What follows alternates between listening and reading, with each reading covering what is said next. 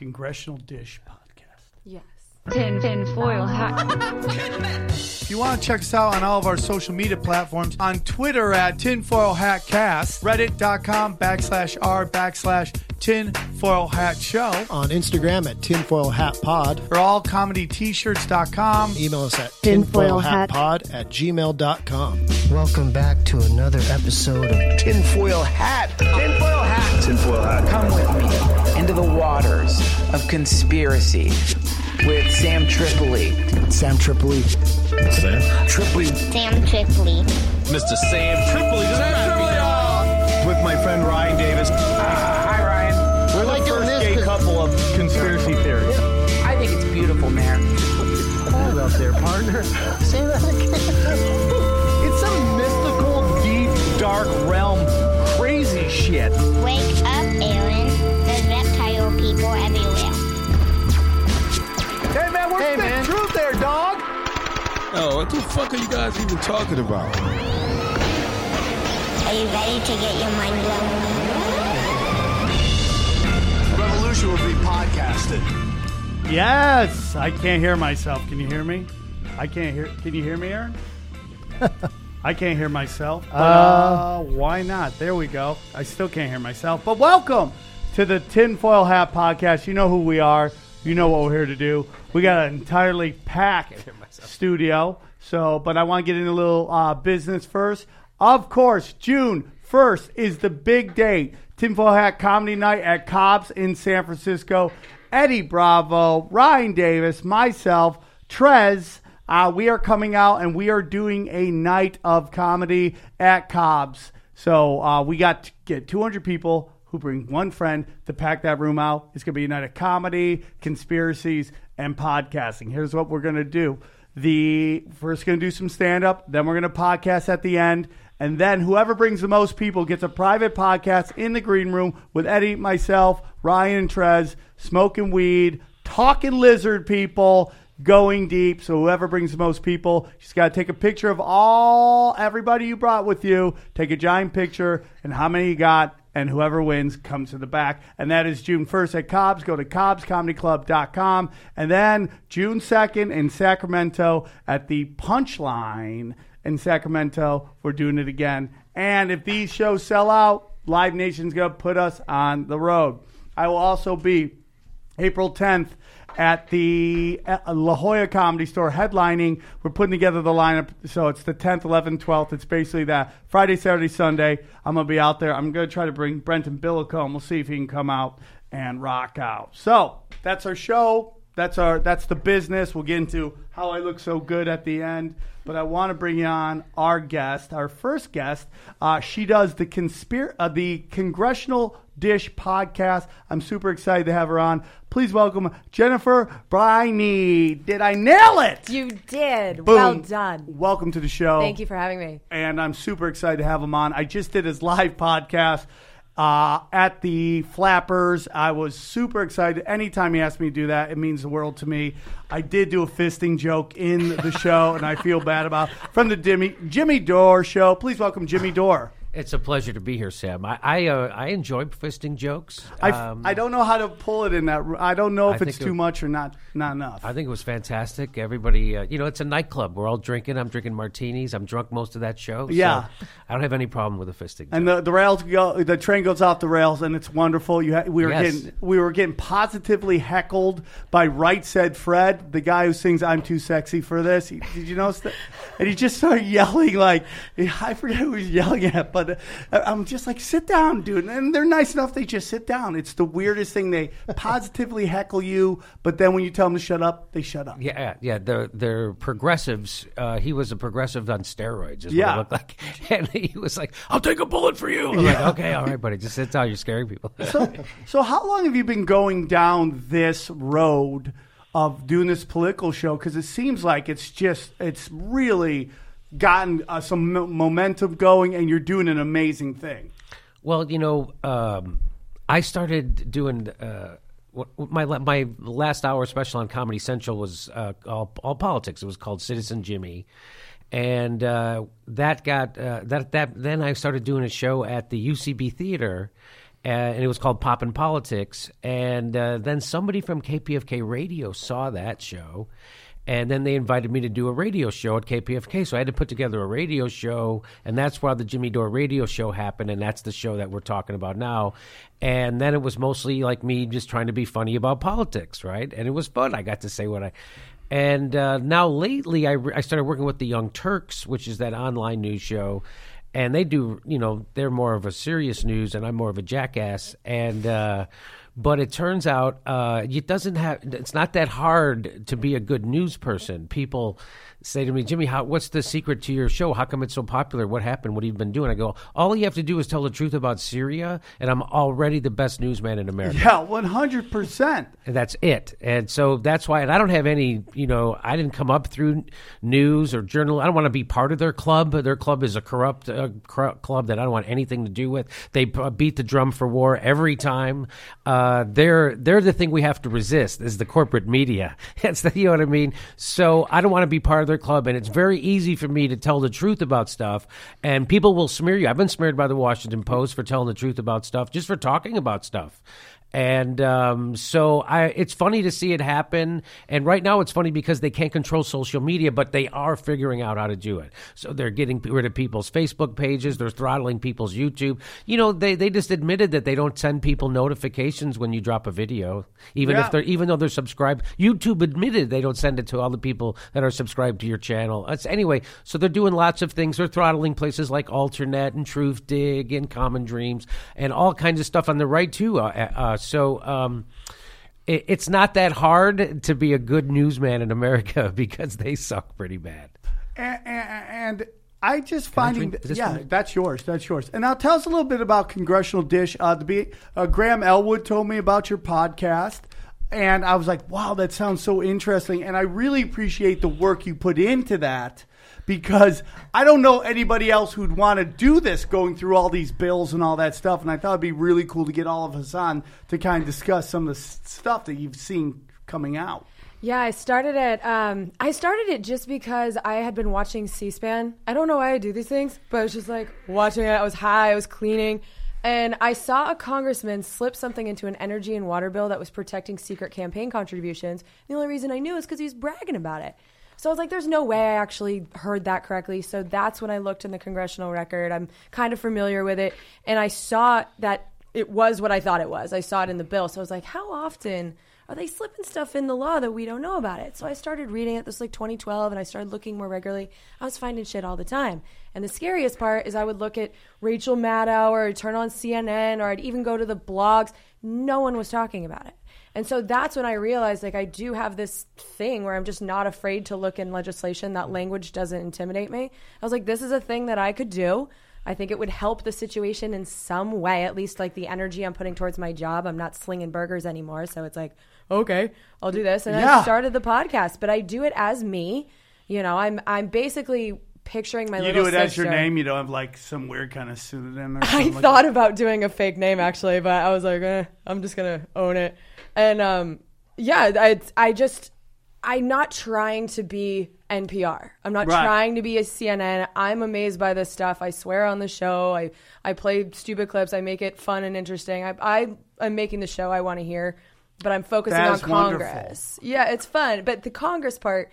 We need to be paying attention to it. That's the only reason I'm doing it. And I just want to get regular people, not the people that are already into politics. I want to be like, no, look at what they're fucking doing because it affects your paycheck. It affects your health. You know, the environmental stuff is terrifying. So it's like, I just want people to stop paying so much attention to the Trump show and start watching the stuff that's actually affecting us. We definitely. Uh, C-SPAN is wonderful. I could watch the House of Commons all the time. oh, they're the best. It is. It is like Congress meets a your mama's competition. I wish we had more of that. You know, Yeah. we get so It is. angry. They boo each other. It's, I great. love it. I It's kind of love like a roast battle. Yeah, it really is. But you know what? uh, See, they have that. and That's got to be such a cathartic thing to watch. Could wouldn't it be awesome to to watch like uh, uh, our politicians yell at the president five feet away from them? Wouldn't that be great? Uh, I mean, no matter who the president is, Trump, Obama, Bush, it doesn't matter. It would be great to see the opposition actually go, "Hey, this war is bullshit," Yeah. and you, oh my god, that would be. I mean, that's why I think Trump uh, won the primaries because he attacked everybody over the Iraq War, which everyone thought was taboo. You can't do that. No, the people want to see somebody confronted over that. Still,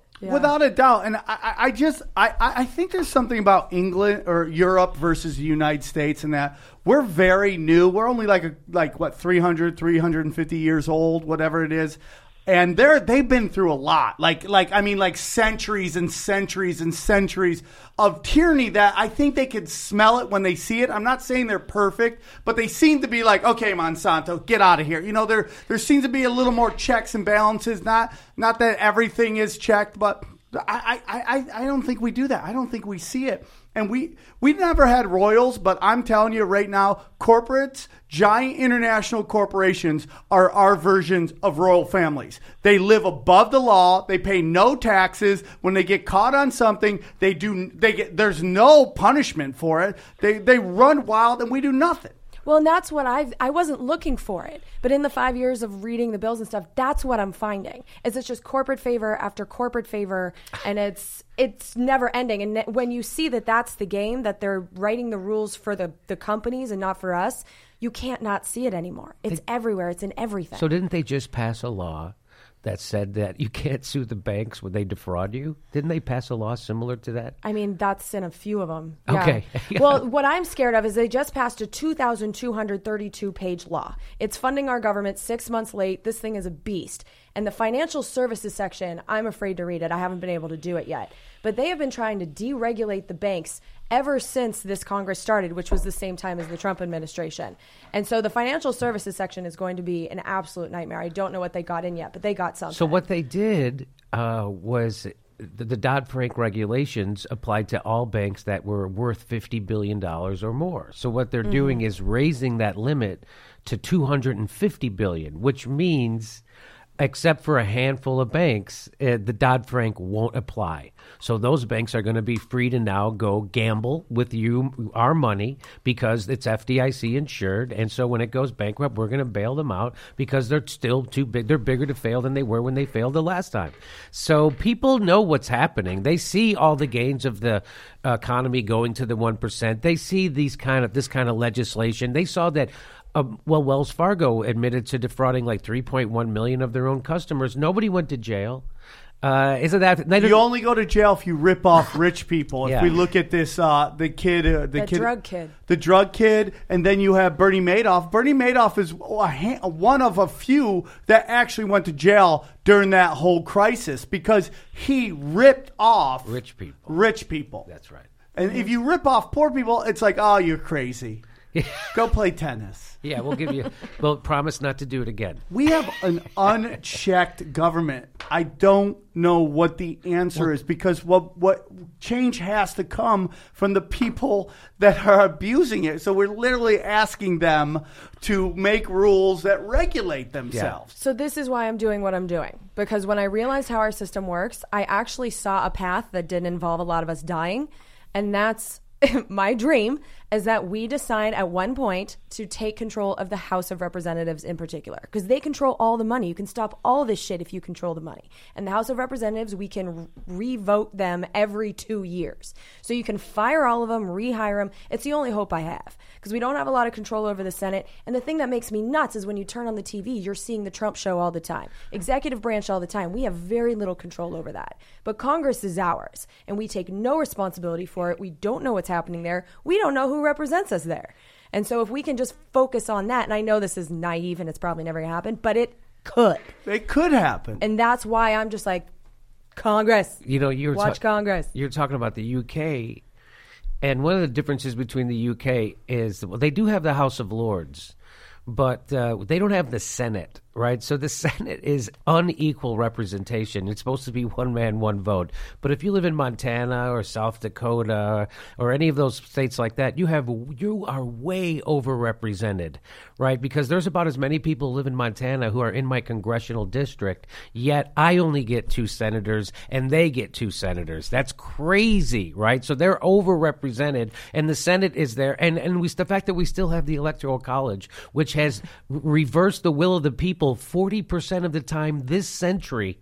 and no one is trying to get rid of it. What does that tell you? I mean, that's uh, this is a, a system that's left over from that was invented by a bunch of syphilitic slave owners to make sure that the power that they didn't get uh, corrupted by the people, the will of the people. This was their check in case, and literally that that the. Uh, the electoral college was there so we wouldn't have an unqualified buffoon as in the presidency this would be a check on that Oh, it's to stop. They literally said it's meant to stop a grassroots movement. that's that- what it's really there for That's really what it's all about. And, and the problem is with this is that all the electoral votes were promised to Hillary before they literally say, "Oh, I'm going to give you my vote regardless of what happens." And then Bernie Sanders happens on such a huge level, and nobody seemed to be upset. Like everybody's upset about Russia rigging the elections. nobody cares that before that this woman had to rig her own primary just to get to the to the to the national. It was the biggest election fraud in the history of the United States, and no one talks about it. They want to talk about 13 Twitter trolls, right? Yeah, they had her like 400 votes ahead before they had even counted anything. Dude, on MSNBC, they literally said that they were going to call it before he's even close to over. And I almost think he did that to be like, hey, man, some shady shit's going on. Because you saw t- towards the end, and I don't know, maybe I'm wrong, but towards the end, right before the vote was coming, a couple people on MSNBC is like, she's not good. And I'm like, either they're like throwing out some weird kind of fucking bat signal for us to know something's up, or they just realized the, the rig is in, and, and they didn't see it coming. And what happened was in this FISA vote, which is so this FISA thing is so crazy that nobody's talking about it. Nobody's talking about the You mean the parallel construction part of it? yeah So- everything. Have you talked about that part? So if people don't know what that is, so they have us in a surveillance state. So what they're only supposed to be doing that for is, I guess we agreed to give up our rights to fight terrorism, which I don't think we did. The, uh, but anyway, the, so the government has imposed a surveillance state, and they're only supposed to use that to catch the bad guys being terrorists. But they use it to catch normal crimes, and they'll alert local police force, and they'll go, "Here's the evidence that we got uh, unconstitutionally. So now you have to go create the same evidence, but constitutionally. So you have to wipe out that we gave you this evidence. We're showing you what it is, but no, now you go get the same evidence yourself. Parallel construction, and that's what William Binney has talked about, and that's why they tried to throw him in jail. But he's outsmarted them, of course. He was the biggest code breaker the NSA ever had, so he outsmarted the FBI. They tried to plant false stuff on him and tried to get him. So anyway, that's what the that's one part of the FISA court. The other part of the FISA court is it's not a court. Uh, a court implies that you have an adversary, right? There isn't. It's just a bunch of crooks from the FBI who admitted to lying to the FISA court in 2002 at least 40 times. They uh, go and they present evidence one sided to a judge. That's it. There's no. There's nothing. It's it's.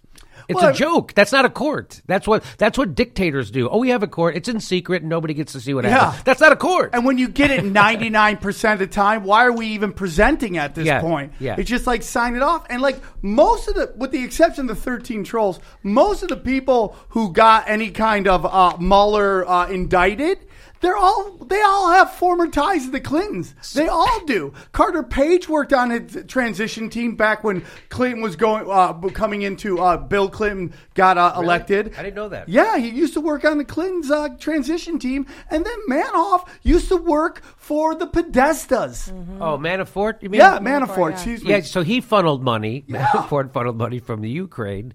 Uh, From the old administration, the one that we overthrew, which Yeah. I find fascinating. yes, yes, and this was before he ever worked for Trump. That's what they're getting him on. It's That's the whole nothing to- thing.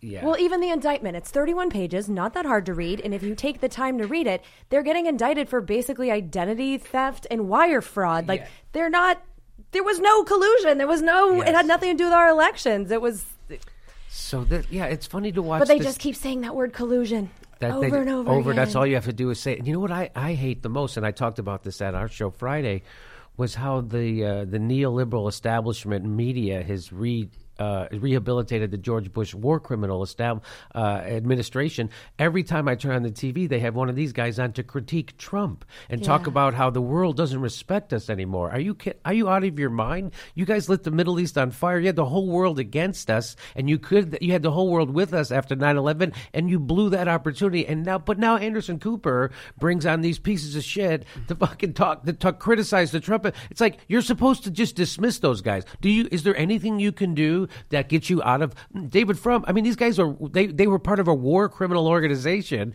and these guys. He's now the head of the Atlantic, David Frum, and they bring on this guy David Painter, Richard Painter, which was Bush's ethics lawyer. They trot this guy out. They trot this guy out, and he's on all the time, and they're all there to scare us about how bad Trump is. So Trump might be bad and everything, but Jesus Christ, he has yet to uh, start an illegal war. No, Dude, you have the lady who's now in charge of the CIA. You have Dick She's Cheney. You have. George Bush. John they can't Bolton. leave the country. If they go to Europe, they get arrested immediately Yeah. for war crimes. So, but Ellen's going to take a selfie with George Bush, a war criminal. Everybody's going to then cringe, and then everybody's going to cringe about my, uh, John Bolton being a coming. Well, it's like that, guess who fucking made that guy's career? George Bush. So it's just so. Uh, isn't it weird to see every and the, and the Obamas are tweeting together and uh, with the Bushes and. Uh, everybody's been rehabilitated except for Dick Cheney from that. And what did you think about that when you saw uh, Ellen take that picture with him? Right? Uh, well, it- just like I mean, there. I mean, we're in conspiracy world here. You know, we. I mean, the people she's had on is unbelievable. If you don't believe that she's part of the whole Mockingbird thing, the Operation Oh. Mockingbird. You think the CIA has gotten to her? Because the CIA certainly infiltrates media. That's not a secret. Yeah. Right? But it is a secret to most people in the country. They'll, they'll think you're crazy. It's like, no, here's the actual documents. Here's the thing. Here's them admitting it. Here's the church committee. Yeah. Here's the whole. It's in Wikipedia. people who blew up, blow up too big, I'm always suspect of. There's always something like, mm, and then you go through it after a while, you're like, oh, there was a giant connection there. I mean, you know, we're in the world, and I don't want to get too much into it here, but it's just like we're in the world conspiracies. We're very much into false flag stuff. There's always a connection to the CIA. There's always, Always. a connection to Always. the FBI. Did you know the CIA actually funded um, abstract art? Yeah, dude. Did you know about that? No, no, no. Tell me this. So they were afraid of, you know, uh, art that could be turned into movements and revolutions and stuff. So they funded abstract art because it doesn't really inspire revolution or people to get activate or to do anything, or it's not a call to action. So they would fund that, and they also funded ballet and certain things. It was all about suppressing socialist movements and peop- and the power of the people. I was just reading about this. It's fucking crazy the stuff they've The done. The Grateful Dead, I mean, huge like CIA connections from the guy who, you know, what? You, How about Moby? Do you know Moby admits that CIA? Yeah. Right? Do you know that that he that he was who's the most famous feminist? Okay? It's, it's um uh, Gloria. Al- No, no, uh, Gloria Steinem. Steinem. There's a there's a argument that she like she basically was a connection too. Like it's called uh, uh, controlled opposition, Yes, dude. yeah. She Jesse Jackson, uh, Al Sharpton, that was swept under the uh, under the the rug very quickly when it came out. They were either FBI or uh, CIA uh, Well- assets. It's just like crazy, dude. So here's a here's a here's a cons- uh, conspiracy with Al Sharpton. Uh, so you know how he got that show on M- MSNBC? No one does, right? Because he was so horrible. And um, so they, when Comcast wanted to buy NBC, they couldn't. Right? They had to get the approval of the uh, FCC, and there's a three person board. They needed. Uh, uh, they, they, I think it was maybe a, a three-person board. They needed two votes. They had one, and so the one woman they needed was a black woman. So they got Jess, um, uh, Al Sharpton to write an article saying how this would be good for black people if they did this. So then the woman changes her vote. She she cites Al Sharpton's editorial as the reason why she changed her vote. They get to buy it. He gets a TV show. They and the reason why I know this is because I looked into it because the reason they gave for Cenk Uygur was the guy who had that time slot before Al Sharpton, and he was winning his time slot. And uh, they decided to move him to the weekend because uh, they wanted to work on his presentation skills. Really, his presentation skills weren't up to it. But the guy who reads at a fourth grade level. Yeah. He's Yeah. going to go sit there in, in front of a. Tr- Did you ever see him try to read it, the the uh, the teleprompter? It's, No. It was painful to watch. I mean, I'm not. Uh, I like to listen to Al Sharpton's speeches. Actually, he's a great orator, but he's a horrible reader. And when he tried to do uh, teleprompter reading, it was painful. I used to have videos I'd play on my show about it. It was funny. They're so probably that's just like spitball after a while. so that's the so that's the that's the conspiracy with Al uh, Sharpton and how he got that show. It, th- th- does, nobody looked at that and went, "Hmm, what the hell is going on here?" It's- of all the people to give a show to, I mean, if you want to go after African Americans, there's lots of African Americans who can read a teleprompter.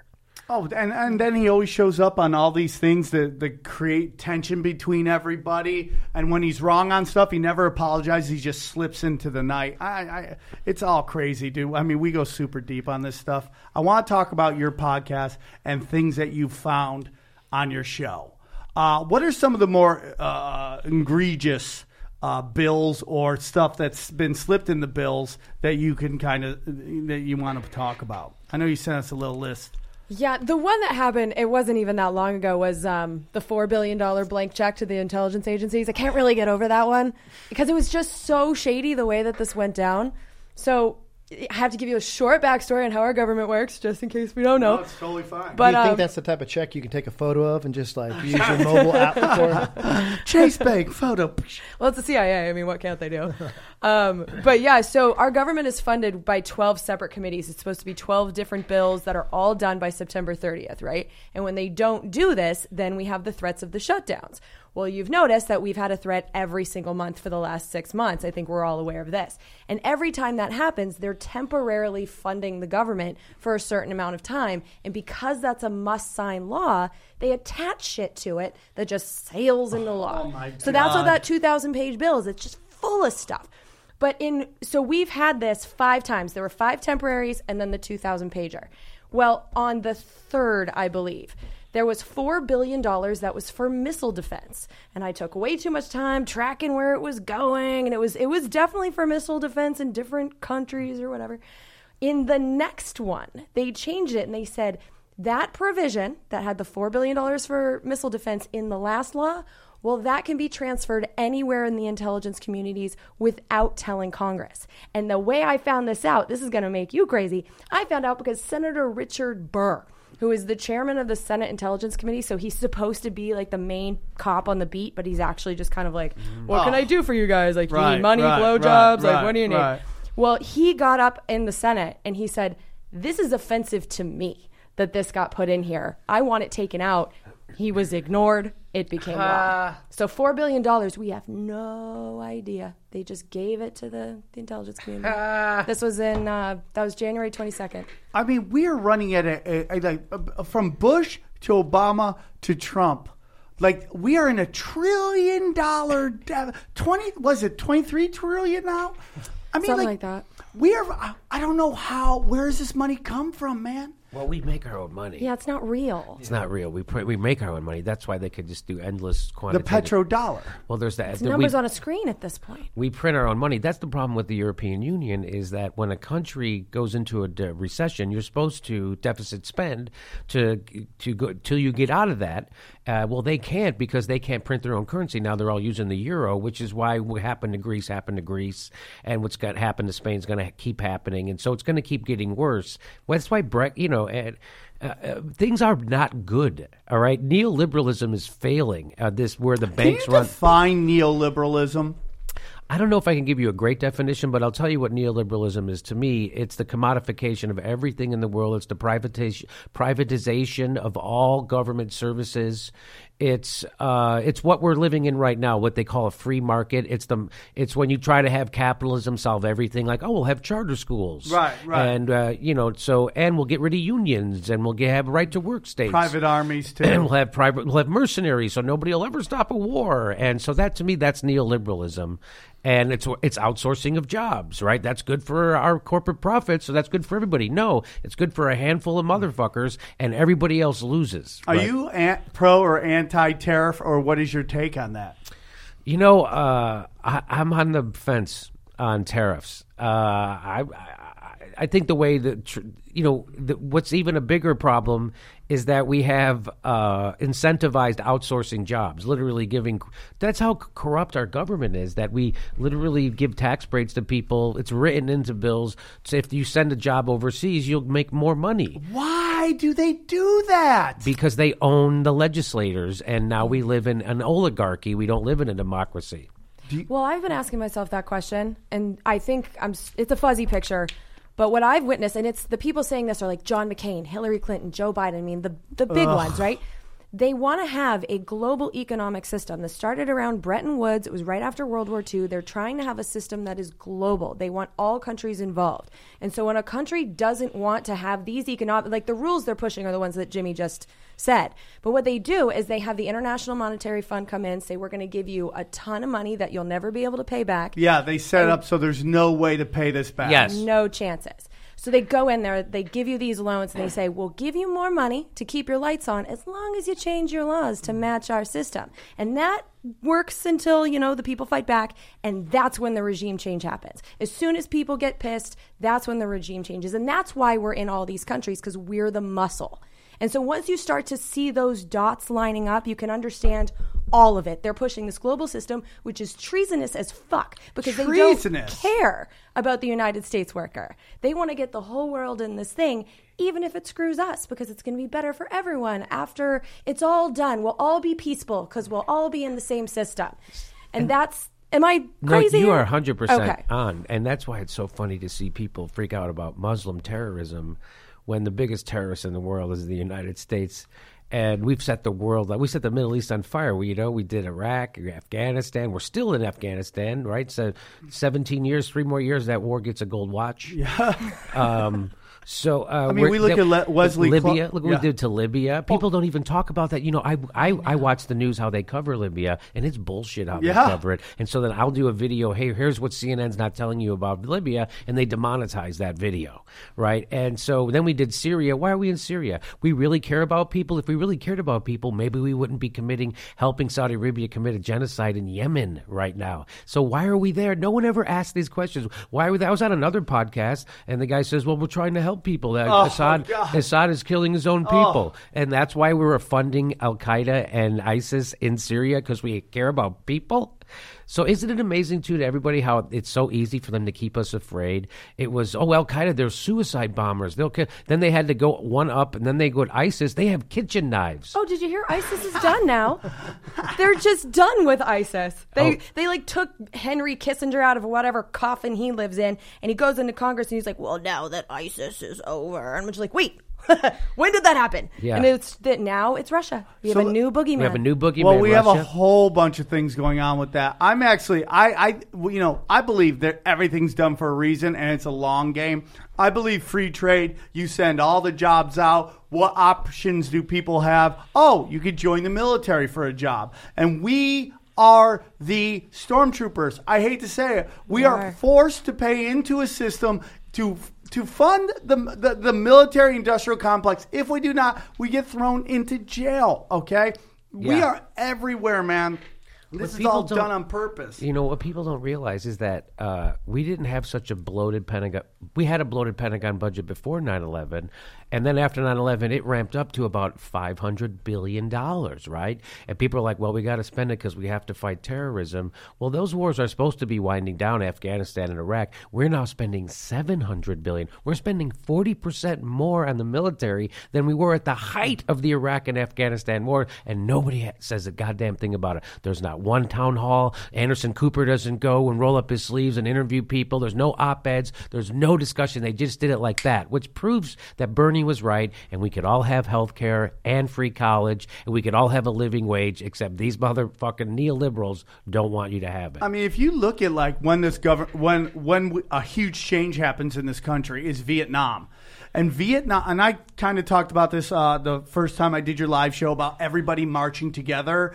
That scares the shit out of them, and that was Vietnam. everybody was like, enough of this war. And after that, you see them start freaking out, pulling money out of education, uh, getting everybody to fight with each other. After Vietnam comes, who, like Reagan comes in, de- helps start the deregulation of the media, in which the Clintons pound on them after. So now it's like we got this Sinclair thing going on. And I love how everybody's coming out and going, look at Sinclair. They're doing this evil stuff. You're like, oh, really, HBO? How about you guys putting a fucking hit out on all three of the, uh, on the uh, third party Yeah. candidates? That was okay, I guess. Yeah. Oh, you don't think John Oliver or Bill Maher got a memo going pound these motherfuckers, man?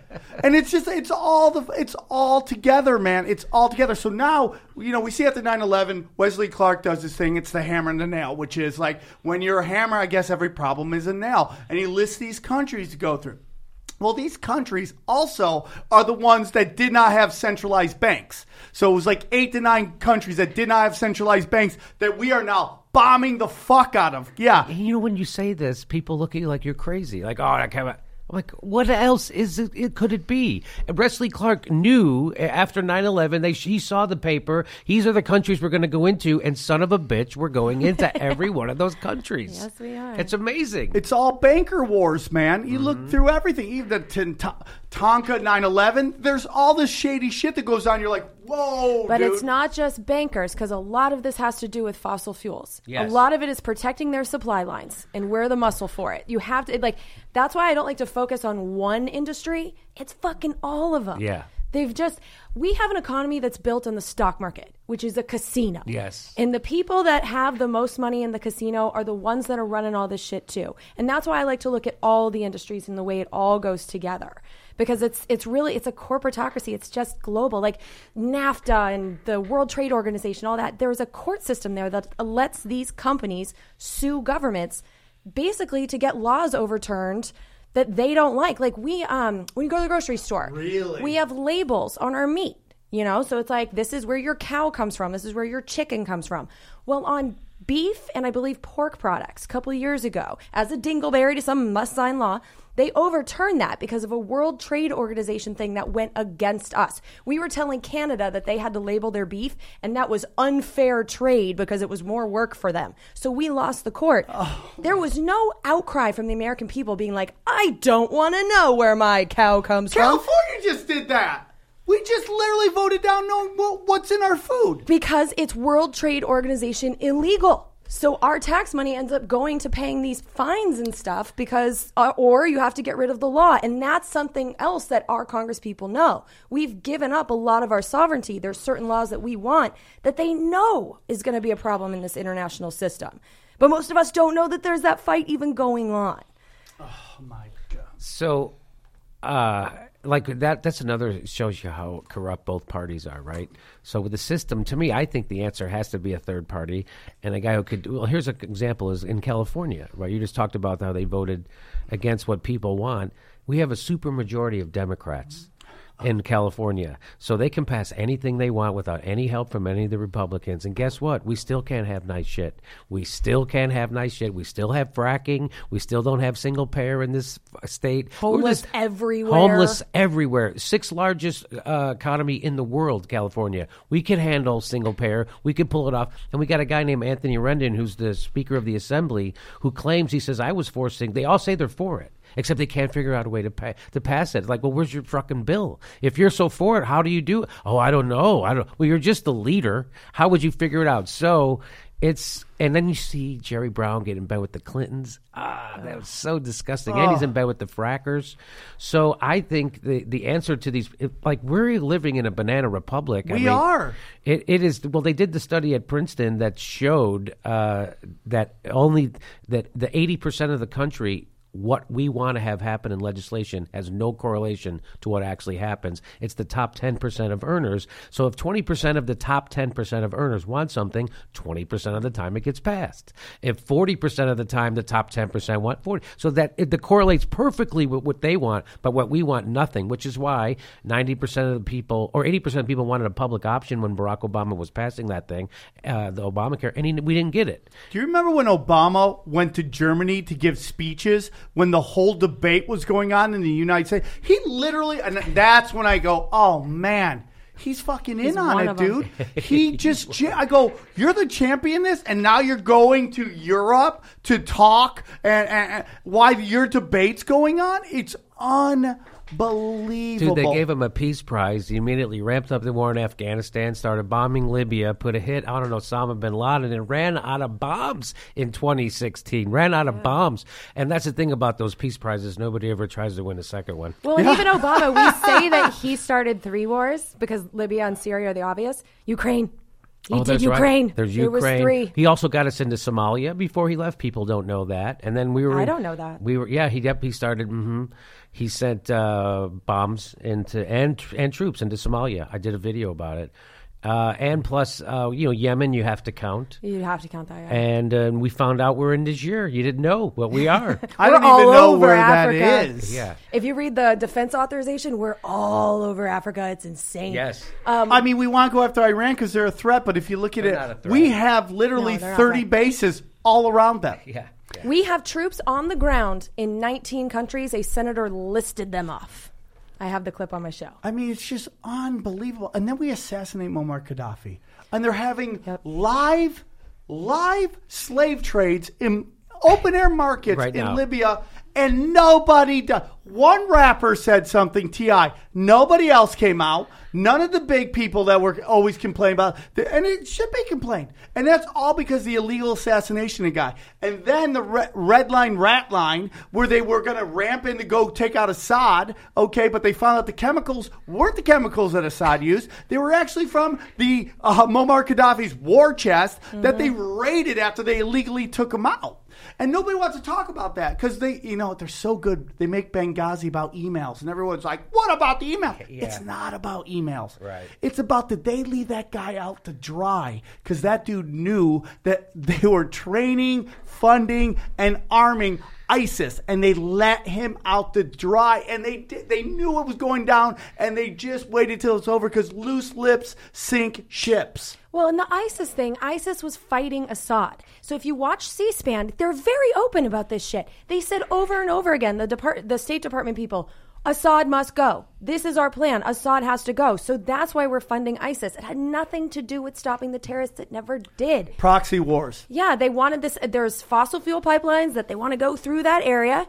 And then he is not down with this global economic system. Assad must go. And it's been like this for at least a decade, right? He was friends with George W. until he wasn't. They Yep. all were. Every every guy we've assassinated is ha- shaking hands with a bush at some point. remember when? Remember when George Bush looked into Vladimir Putin's eyes? He saw his soul. Remember that? Yeah. Remember that? He loved him. Said he saw. They used, he used to go fishing at Kennebunkport with his dad and George W. They have, I have pictures of it. So he was a great guy. Remember we did the Russian reset. Remember that? Remember how we laughed at Mitt Romney when he said Russia was our number one geopolitical foe? The friggin' Democrats put out a video making fun of him about it. And uh, all of a sudden, when it becomes convenient, all of a sudden he's our number one political foe, and it's because uh, Saudi Arabia wants to put a gas pipeline through Syria. And uh, Russia doesn't want them to do that because they want to sell the natural gas to Europe, and now Saudi Arabia wants to sell it, and so that's why we're there, and that's why Saudi Arabia funds ISIS. That's where ISIS comes from, and they're like, "Go knock this guy off, and we'll do a bunch of false flags." And the white helmets are also bullshit. Oh, total bullshit Yeah. that George Clooney, like it's like It's unbelievable. Oh, add him to the CIA list. One hundred percent, dude. It's like what happened to So- liberals? like they're anti-free, they're pro-free trade. They're They're uh, neoliberals. That's not a that? real liberal. So Okay. progressives. So liberals, neoliberalism is pro-war, pro-bank, right? Pro. oil. It's all there. There are Republicans who are cool with gay marriage. Right, so they're they're like right wing. They're pro military industrial complex. They're pro Wall Street. They're anti worker. That's a neoliberal, and that's pretty much what liberals are too today. Unbelievable. Okay, so I, that's why I call myself a progressive. I don't call myself a liberal. There used to be a song uh, by Phil Ochs, and he's called "Love Me, I'm a Liberal," and he says liberals. Uh, of all the, sh- there's all shades of political stripes in America, and of the liberals are some of the shadiest. And he said that they're to 10% uh, to the left of center in the best of times, and 10% to the right of center when it affects them personally. And then he has this whole song, and it's fantastic. But um, So I call myself a progressive, right? So I'm anti-war. Both parties are pro-war. You can't get anybody. The, Elizabeth Warren voted for that uh, bloated eighty extra billion dollars a year to She Trump. didn't do anything about. I think you talked about on your show. She didn't show up at all to North Dakota, and she's supposedly an Indian, a Native American. Excuse me. She doesn't even show up until it was Obama says enough, and which was still just uh, uh, uh, uh, uh, uh, smoke some smoke and mirrors. I mean, because it still kept going. Yes. So they got it done. They got that that, pipeline done, and it's already And leaked. Leaking, already leaking, Already dude. leaked, of course. And it's just so weird because you know Barack Roseanne- Obama's going to, you know, when the, Martin Luther King's, I think it was Martin Luther King said, if you're those who remain neutral, uh, you you are taking the side of the tyrant. Yeah. Uh, and so that's what Barack Obama did. We're going to let it play out. Remember, and that's what he said about DAPL. We're going to let it play out. Both sides need to calm down. Both sides. Okay, you mean the, the TigerSwan? You mean the hired uh, mercenaries who are infiltrating the peaceful water protectors who are just trying? Yeah. You've talked about how just like the left, this side of left, just anything Trump does, people go nuts on. Now we have this Roseanne situation where, I mean, all I heard forever was like we need to give women in comedy uh, uh, more opportunity, more representation, and I'm totally down with that. Now a woman who had the, like the number one show on TV, which has multiple female writers on it, read by uh, uh, a show ran by Whitney Cummings, getting pounded on for being too political after we had the Oscars, the Golden Globes, every fucking every late night talk show monologue pounding on the, the right. And listen, I'm, I, I, dude, I'm Ronan. I'm not on either side. And then they're beating the crap out of uh, Roseanne because she's talking about uh, Donald Trump, sex trafficking, and how he's had this huge number of arrests, which is 100% true. And now they're pounding on her. And I'm going, are you really? Like making fun of child sex trafficking. Like, didn't I just go through the Me Too movement where it's like we gotta listen to victims, we gotta not shun victims, we gotta treat them with respect, we have to hear their cries for help, and now you're pounding on these people because she's a Trump person? Like, what is? How do we pivot so quickly? It's group think. So when it comes down to like what happened to liberals, I think what happens is that people have separated themselves into these two fucking teams. You're either a liberal or you're a conservative. And whatever your team says, that's what you think now. And I think that's the really dangerous thing. That's why I've been asked so many times, like, how do you identify? I'm like, I won't label myself. Ronan. But there aren't two teams, and that's There the aren't. thing. They're fake. So, th- for instance, this last deregulation, this they're so that they're passing, uh, they're getting rid of the. debt. we talked about it already earlier on the show, and that couldn't have happened without um, um, Chuck uh, Schumer. Schumer. He's the leader of the Democrats, and he could have blocked that in, in the thing called the motion to proceed, and he didn't. Which means he went to Wall Street and said, "Look, I have to vote against this on the outside, but I've got just enough Democrats for you to, and we're going to make sure it goes through on the motion to proceed, and everything's going to happen." But we, isn't it amazing? They always get just enough Just so Democrats, close. just enough to for every shitty piece of legislation to go through. And the only reason that they didn't weren't allowed to repeal Obamacare is because that's a giveaway to big pharma and the big healthcare. So that actually makes them more money. So that's the thing that there isn't really two parties. Oh, they're, the worst things they do, they're both together on it. Barack Obama opened the Arctic to drilling twice. Yeah. Barack Obama made the fucking the words two to seven. He made the banks bigger. Barack Obama didn't put on a soft shoe and walk with those teachers when they were fucking them over in Wisconsin. He let them fuck them over in Wisconsin. He let the cops crack the heads of peaceful protesters and occupy Wall Street. It is not two parties anymore, and that's why we have Trump. And that's what they don't want people to talk about. They don't want to talk about the system that gave us Trump. They just want to make you think that the problem is Donald Trump. Mm-hmm. No, the problem is our fucked up, corrupt system that gives us nothing but bullshit. Mm-hmm. When, which is why half the country's poor, sixty-three percent of the country can't afford a thousand dollar emergency. And I say, what do you call a system that takes the richest country in the world and re- renders half of its population poor or low income? That's a failed system. And they don't want you to talk about that. That's what they're really afraid of. Oh, let, yeah, and free trade. Let's uh, like, dude, that is redistribution of the wealth. Yes. it took the There's no such thing as free trade, by the way. Yeah, it, it, it you know costs costs jobs and wealth. So tra- tra- tra- uh, you, uh, trade is uh, so s- what they do is they create markets. Markets are created by guys who have stuff to sell, and they create rules that favor them fucking selves. And who makes the rules? The most powerful guy, which is why the World Trade Organization can come in and overrule a local country or a local local state municipality, just like you were talking about labeling beef. They do the same thing with oil tankers, right? If you pass a regulation saying an oil tanker can't come into my port unless it's double hold, and the World Trade Organization says you are restricting trade, they can over fucking rule you, and they've done that. Oh my god. So that's what this is. Yeah, okay. So that's where see, and but people will say, "Oh, you're crazy to talk." No, this is what's actually happening. But it's a, it's also it's another example of like just like with collusion, collusion, collusion. You hear free market, free market. I believe in free market, and it's such an easy mm-hmm. thing. Like just dismantle the How about government, the and all will be Patriot great. Act? yeah, it's Well- like the Patriot. It's the opposite of that. Yeah, These these, are- labels, people just like suck them in. It sounds good, and I sound smart saying it, but it just falls apart just looking at the details for even a couple minutes. I want to get into another bullet point you sent me because I found this really interesting. It goes back to Too Big to Fail. Uh, FirstNet after 9 11, you kind of sent me that. Tell us a little bit about that. So, right after 9/11, remember when the towers fell? One Yeah. of the biggest problems we had for the people, you know, our people, is that the cops and the firefighters couldn't talk to each other. They couldn't communicate. And so, one of the recommendations that was made that Congress acted on was like, we need to have an emergency responder system that's just for our first responders so they can speak to each other. Great idea. I'm all for it. Well, years and years and years go by, they don't do it. Um, they set aside seven billion dollars to make this happen, and long story short, they basically just gave the contract for seven billion dollars to No bid? AT and T. No bid. I think there might have been bids. I'm not sure. I don't remember exactly how it was done, but AT and T got hmm. the contract. So now our emergency responder network is literally AT and T. Doesn't that make AT and T too much of our government to fail? and, and the way this is going to work too is that you're a first responder. You're going to have access to this new network that they're building or whatever. But while we're not in an emergency situation, AT and T gets to sell access to it. Oh my god. So we just subsidized AT and T building their new network is what we did with our emergency responder money, and we'll never, ever, ever let this company fail. Now we here, can't. Here are the here are the victories of neoliberalism. Amazon, they consider that a success story with where Jeff Bezos becomes the richest guy in the history of the world, while the people who generate that income for him are on uh, welfare and food stamps. Mm-hmm. Also, a success story would be Walmart. Where uh, the Walmart family owns more than I think half the country, has more wealth than. Meanwhile, the, of course, their workers also on government assistance. Isn't that interesting? These capitalism, these capitalist success stories rely on government assistance for their own workers. How about Walmart coming out against Amazon because they out Walmarted They- yep, Walmart? Walmart. That's right. Well, that's the only way we win is when they're fighting with each other, which is actually what they're doing to us. They win when we're fighting with each other, so it works both ways.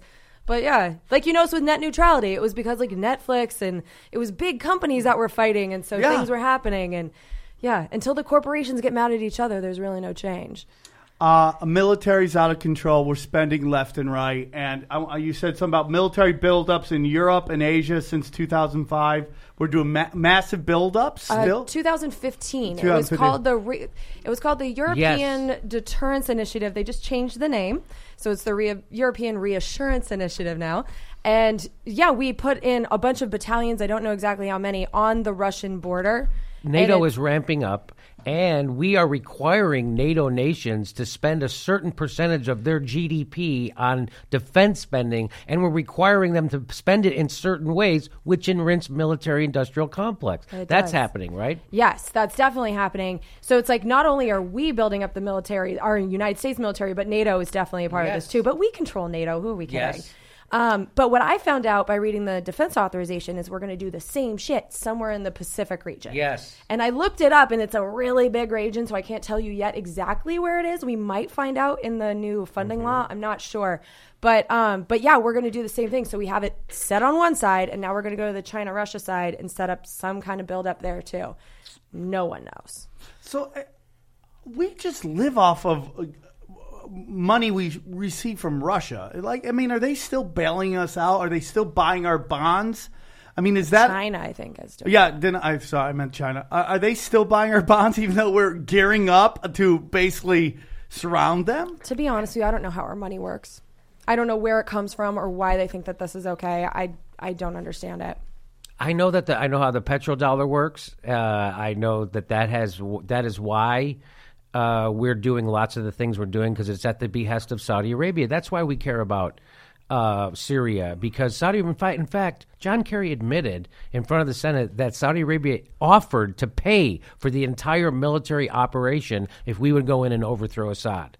They offered. He said this. They had offered to pay like they have in the past.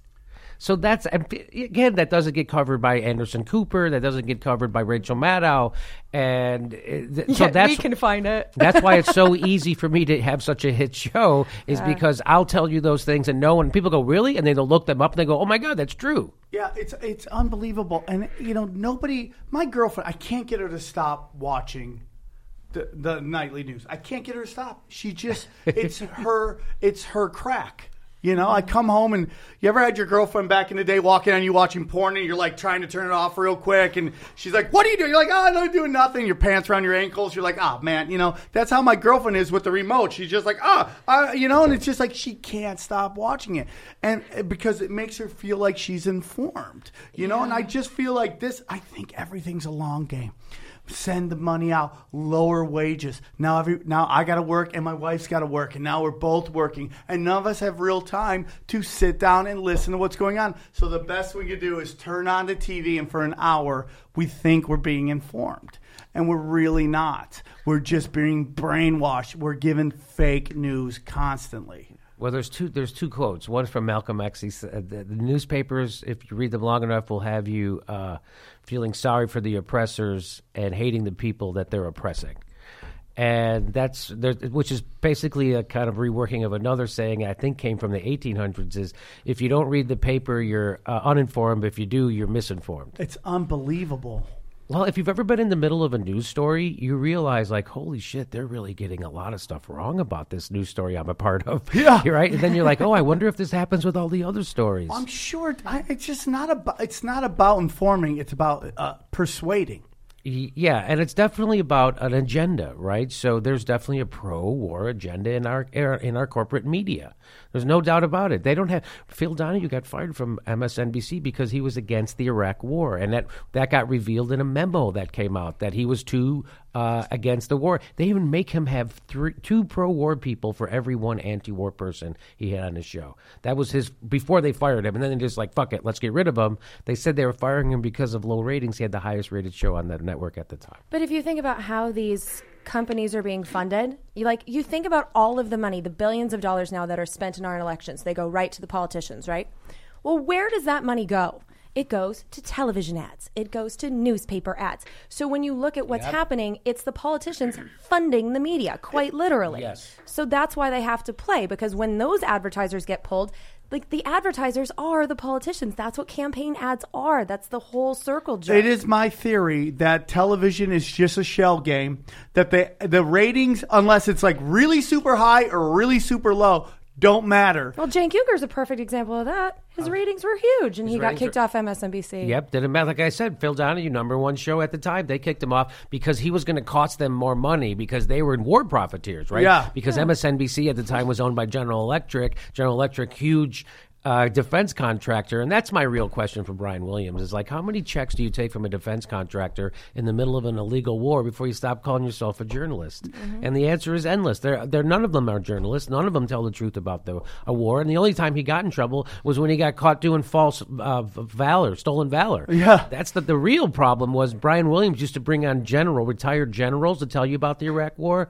And we always thought they were giving us the truth because they were retired generals, but they were being paid by defense contractors to advocate for more war. Brian Williams never told us about that. The guy who did win a Pulitzer Prize for it in the New York Times, Brian Williams still never told his own audience that those people were lying to us and that they were bought and paid for. And that's why Brian Williams is a piece of shit. Well, and have you ever noticed the commercials for Boeing and Raytheon and Northrop? Like, what the fuck are they selling me? Yeah. What am I supposed to do? It's all about controlling the message. And if you don't play ball, they threaten to pull it. That's right. But We're- it's like when they're not funding the investigation; they're funding your non-investigation. Yeah, Yeah. they're Let's ta- basically telling you not to do anything. I mean, like when you saw Brittany Murphy die of an overdose, and they were like, "Brittany Murphy dead of natural causes." That's because every ad on that eh, on that news uh, that news episode was like a pharmaceutical ad.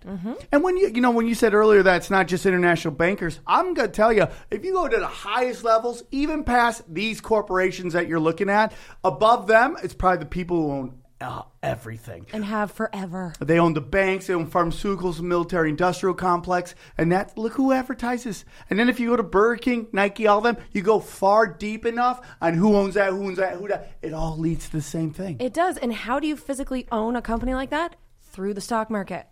That's the ownership of it. It's all about having an economy based on the stock market. And like the Rothschilds and the Rockefellers and the Windsors and all those fucking assholes, they have so much money in the market. What was, Jimmy, you might help me with the stat. I think it was something like 80% of the money in the stock market goes to like 400 families. Oh. Something like that. I'm not sure about that quote, but it sounds right. That sounds. Yeah, it was just an enormous amount of it. Well, and there's when you look at the Great Recession, the recovery was a stock market recovery. Stock market. It yes. wasn't wages, and It I was can not tell Main you, Street did not get recovered. No, and if anything, they stole our houses. Yes. With the foreclosures, and then jacked up all our rents. Yes. So And Barack Obama gave them a giveaway. The people who so they started to do that thing where uh, they they would they did mass uh, rentals, right? So turns out it's hard to do rental houses on a mass scale. And so they were failing, and Barack Obama, on his way out, he bailed out one of those uh, equity firms that was running one of those rental things, which uh, artificially inflates the price of rents and makes it harder for first-time home buyers to have entry into the housing market. So literally legislating to screw people over on his way out the door. And then when he came back into pu- public life, what did he do? He went s- sky surfing with frickin' Branson, and then he t- did bank speeches for a half million dollar at a clip. Right out in the open. Chris Hedges says they steal right out in the open now. They don't even care. They have no shame. And that's what Barack Obama did. But he could get away with it because everybody was distracted with Russia and Trump. They basically put these buyouts in their in their budgets now. They know it's coming, Yeah. and they just basically this is part of our budget now. We're going to be bailed out, and then they have the balls, just like Toys R Us, for this guy to be like, "I need my bonus." You're like, nobody's getting money. bonus. What do you mean I'm not getting my bonus? no, dude, you ran the company to the ground. Why are you getting your bonus? That's all My it is. Well, and the Bonus. bailouts aren't just legal for U.S. banks; they're for foreign banks too.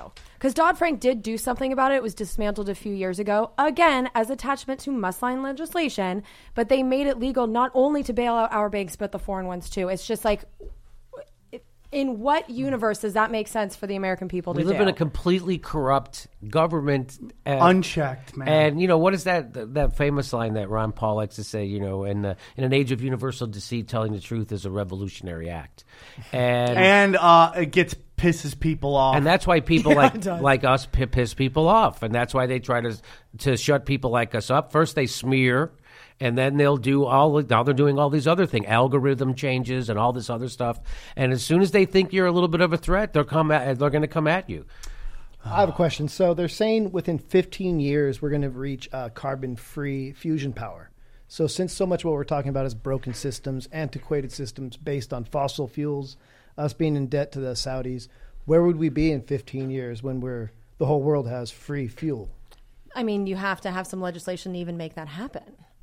Like they're they're defunding so much of our research and development. I mean, they're doing everything they can because our government right now is captured by fossil fuels. This was one of the shocks to me when I started doing the whole reading of the bills thing. I wasn't expecting fossil fuels to have the stranglehold that they have. Oh, so they have Congress for sure, and now the executive branch.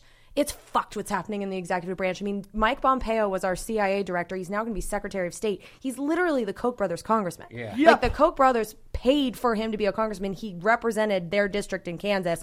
Then you had Rex Tillerson, like obviously Secretary Yeah. of Exxon Mobil.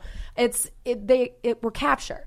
So is that technology possible? Sure. My husband is a utility scale solar engineer. Like we know that we can do a different thing, but we have to switch the legislators before we can get the money, before we can get the infrastructure, before we can get any of it to happen. It's gonna be nuts. I mean, and let's like look at this whole NFL. We gotta wrap it up here, but the NFL and the kneeling down and the Ah. owners going crazy. Guess how many of those owners are oil guys, giant corporation Right. guys? That's just all to get us not to keep our keep our eye off the ball. Yeah, it was racism in the last Congress. In this Congress, it's gender wars. Yeah. You know, get the women and the men to fight. Have giant rallies. Like you said, you Vietnam was a changing point because we did have a lot of people marching in the street. Now, on the anniversary of Trump's inauguration, we're having millions of people march for nothing. Like it's just a hate march and it's it's I understand that women the Me Too is completely different, but the women's march they're asking for nothing. And this last one was The- when the asking government was for shut nothing. down. Debbie Wasserman Schultz marched in Asking it. for nothing. asking for nothing. And the Ah. day this year, the government was shut down on that day, and they still did nothing. Nothing. If they wanted to support the Democrats, no matter how you feel about DACA, the Democrats were going balls out for that in that move. And you had a million people that are supposedly on their side. That weren't even aware. So it's like they're also taking protests and making it about fighting each other instead of fighting them. It's all about that, dude. Is Splitting us all about us fighting with each other. Because the left, Yeah. the left, whatever progressive like we are, we make change, and the best way to never have change is not get everybody well, to work Sam, together. I just had to. The progressive left, conservative, libertarian, that divides us too. It does. We don't need to split ourselves up like Okay. that because we have a lot of libertarian friends. I know that you're friends with some people who are libertarians that we can agree with uh, on a lot of things. And Well, so I I just I don't think it does us any favors by being like I am a liberal, I am a progressive because then you get the group think again where it's like, well, I'm a liberal, so I have to vote for Hillary. It doesn't help us. Uh, We're Americans. That's it. You know, I, I, I understand. I mean, your reticence to put labels on things, but it's it's you know it's useful. And it's helpful because you know what people where they stand, where they're coming from. I, I if some um, a guy says he's a libertarian, I know he's probably going to be against the war, right? And so that's good. Uh, just like if you don't know where Aleppo is, you probably can't bomb it, right? Yeah. I love that, right? Right. So, uh, but you're right. They want to split us up, and they they certainly the the thing they do fear is the anti-establishment that was show antism that was shown on both sides. So Bernie Sanders represented people sick and tired of the establishment, and so did Donald Trump, and that scared the hell out of them. And so that's why they're doing Russia and everything that they could possibly do. That's why they pay Rachel Maddow thirty thousand dollars a day to talk about Russia instead of talking about the teachers' victory in West Virginia, or or to talk about the stuff we're talking about here, or to tell the truth about Syria. They'll never. That's the thing about the mainstream news. They will never ever tell you the truth about war. And there's it's never been a time we needed the truth about it more than right now. I couldn't agree more. What a great way to end. Uh, real quick, Jen, can you tell them about your where we can find your podcast? Yeah, so um, it's in iHeartRadio, Spotify, everywhere that podcasts are found. It's called Congressional Dish. And the most important thing I do is I don't expect you to trust anything I say. I back up every single thing I say in the show notes to the point of linking to the individual provisions in the laws themselves. It also helps you win arguments. So I love it, man. Yeah. I love what you're doing. I appreciate you. what you're doing. Jimmy, do you got anything you want to push real quick that uh, maybe our listeners can come and uh, check out your stuff?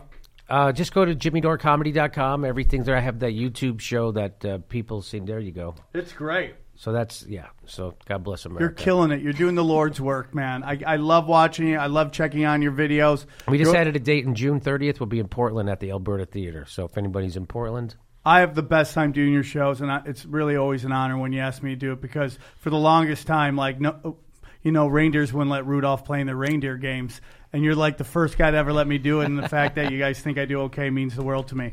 Uh, uh, so thank you guys for coming out. I really quick want to thank our friends at Layered. They sent me this whole workout gear. It's basically fashionable. I feel like I'm in my pajamas, but I can go to the nightclub, even though I don't do that anymore. But I do feel good. It's Layered. Okay, go to www.layeredusa.com.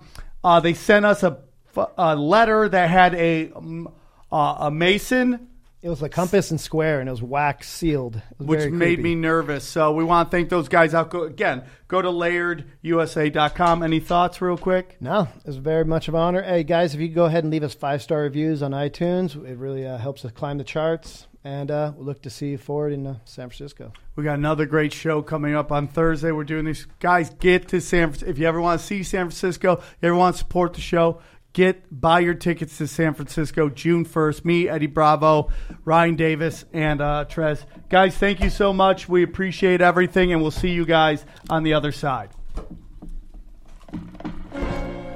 great show, buddy. Thanks for having me. yeah, thanks. It's a it was pleasure. so fun. Uh, Um, hey, are you leaving right now? I'm, my wife's gonna come.